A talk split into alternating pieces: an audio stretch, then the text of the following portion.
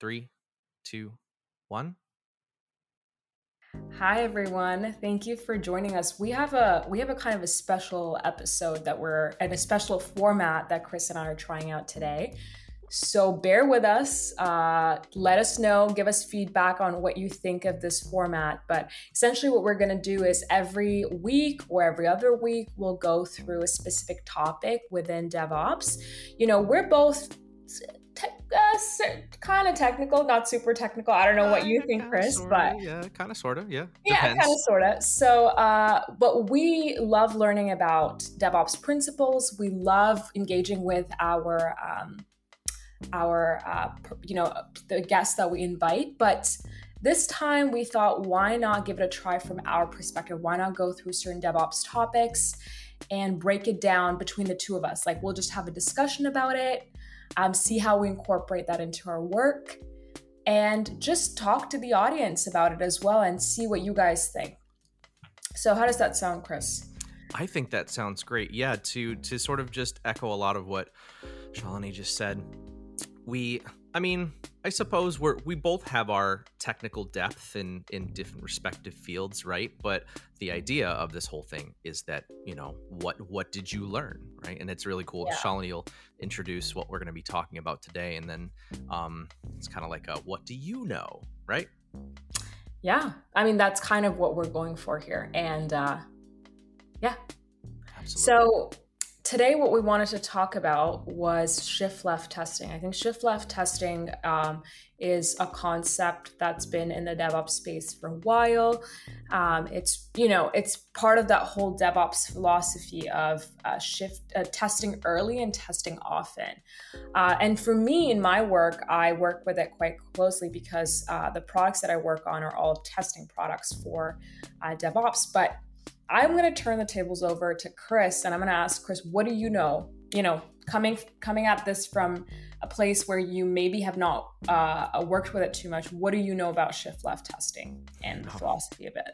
All right. Yeah. So, um, yeah, my my main focus in technical depth is in the um, the end user um, IBM uh, developer for Z Systems software uh, experience. So I do a lot of instruction. And um, if you've listened to our podcast for any length of time, I'm sure this is old news. Sorry, I tend to repeat things. You know, welcome to the neurodivergent brain. But hmm.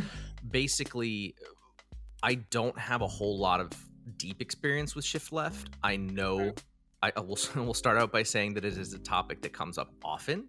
Um, people ask about it in my classes. If I ever go to like um, Share or Tech U or you know back when there was like Impact and Innovate. I know I'm dating myself there, but um, even back then, those topics were com- this topic was coming up. And um, from what I understand, before I get into my notes, because I'm, I'm trying to I'm trying to have like a normal conversation, right?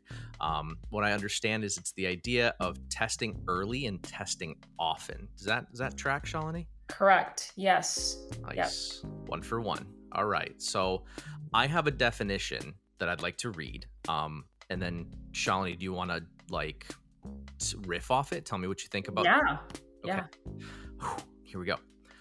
Shift left testing is best practice in which application integration tests occur in a dedicated pull request pipeline before formal code is built in a yeah. CI, CD, or continuous integration and continuous delivery pipeline.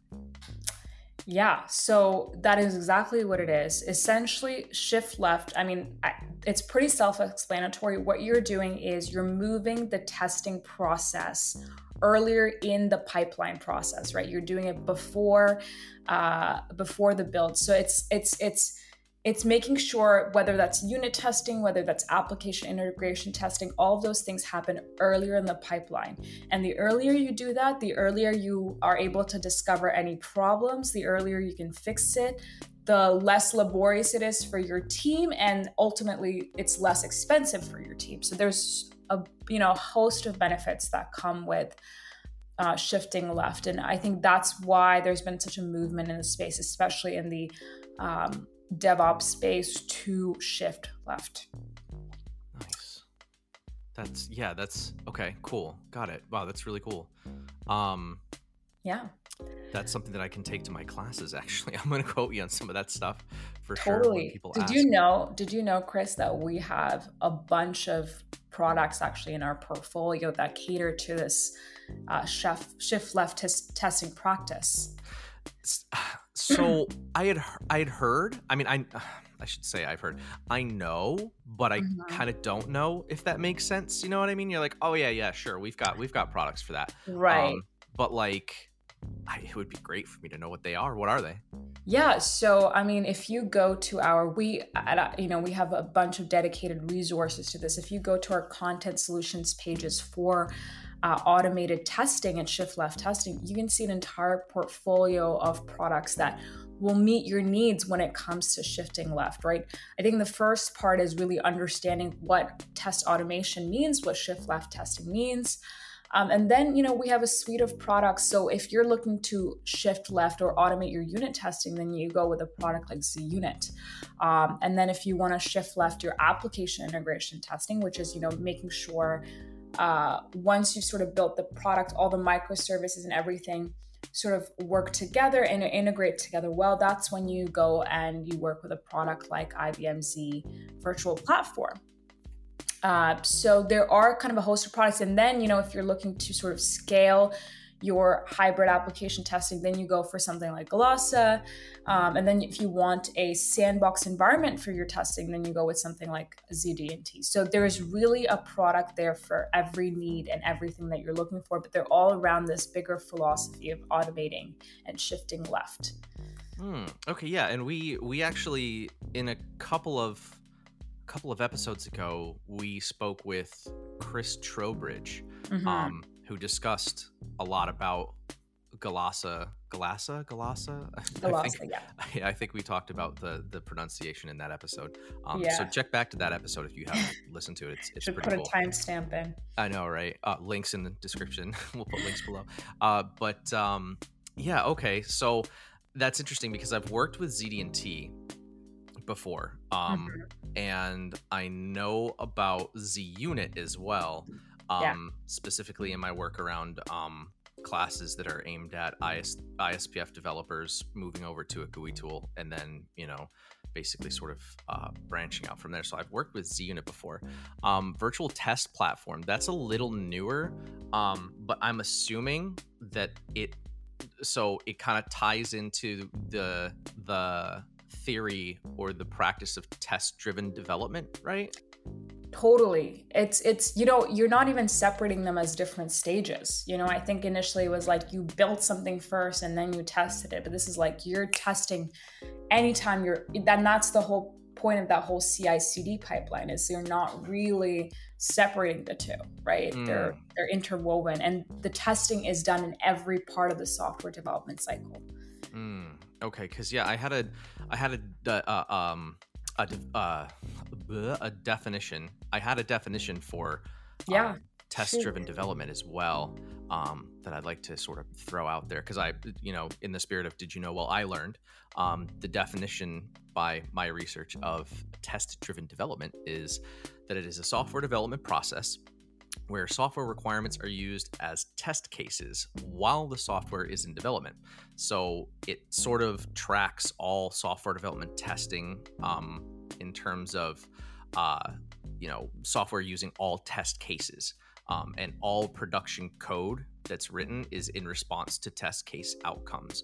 Um, and that kind of blew my mind. Like that's a that's a lot to digest for someone who, again, you know, my curriculum for my free classes, link in bio, is the sort of transferring from green screens 3270 into the GUI world and teaching from the ISPF developer's point of view with the idea of that traditional waterfall development lifecycle in mind.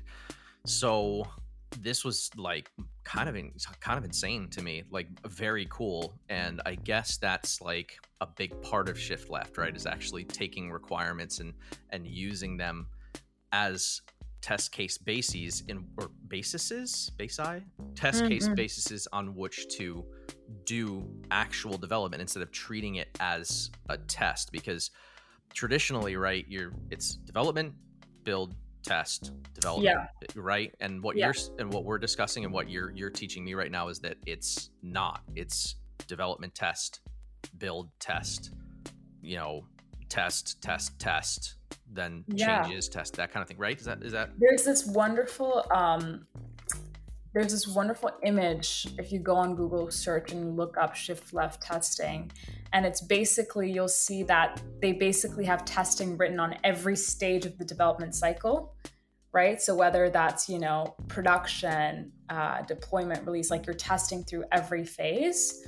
Um, and that's the whole point is if you're doing that, that might seem sort of that might seem extraneous or seem like a lot of work in the moment, but you're actually reducing your cost. You're actually reducing the chances of finding defects later in in the development cycle, which is you know ultimately going to end up costing you way more and take and and require way more resources and and time to fix. Right. Yeah. Because especially with the complexity of applications these days. Um, mm-hmm. You know, this isn't the 70s and 80s where, you know, applications were, of course, still very complex, but like, you know, you've got to figure there. I've actually done some um, teaching at shops where they have code that's been running since like 1974, 1975. Um, and the complexity, what what has been done, what parts of the application have been touched, how it's been reused and repurposed, and like just it's it's it's it's a lot, right? So take that complexity and then multiply it by the speed at which um, you know where everybody's trying to deliver products and features these days because that's that's mm-hmm. one of mm-hmm. the reasons why DevOps is a thing. Why we do this podcast, why you and I do the work that we do, is that you know the the CI/CD pipeline isn't just continuous integration and continuous delivery. It delivery. It is fast continuous integration and continuous delivery. Yeah, I mean, it's it's the whole sort of movement. I mean, you know, I think years ago we were on a waterfall uh, uh, approach of doing things, and we realized that that's really not realistic, and we moved to something that's more agile, and it's really part of that whole movement of if you want to you know be lean and you want to release often and you and, and you want to be able to do this quicker you have to then be able to test often and quicker as well right mm-hmm. so it's really part of the whole larger philosophy that software development is moving towards hmm.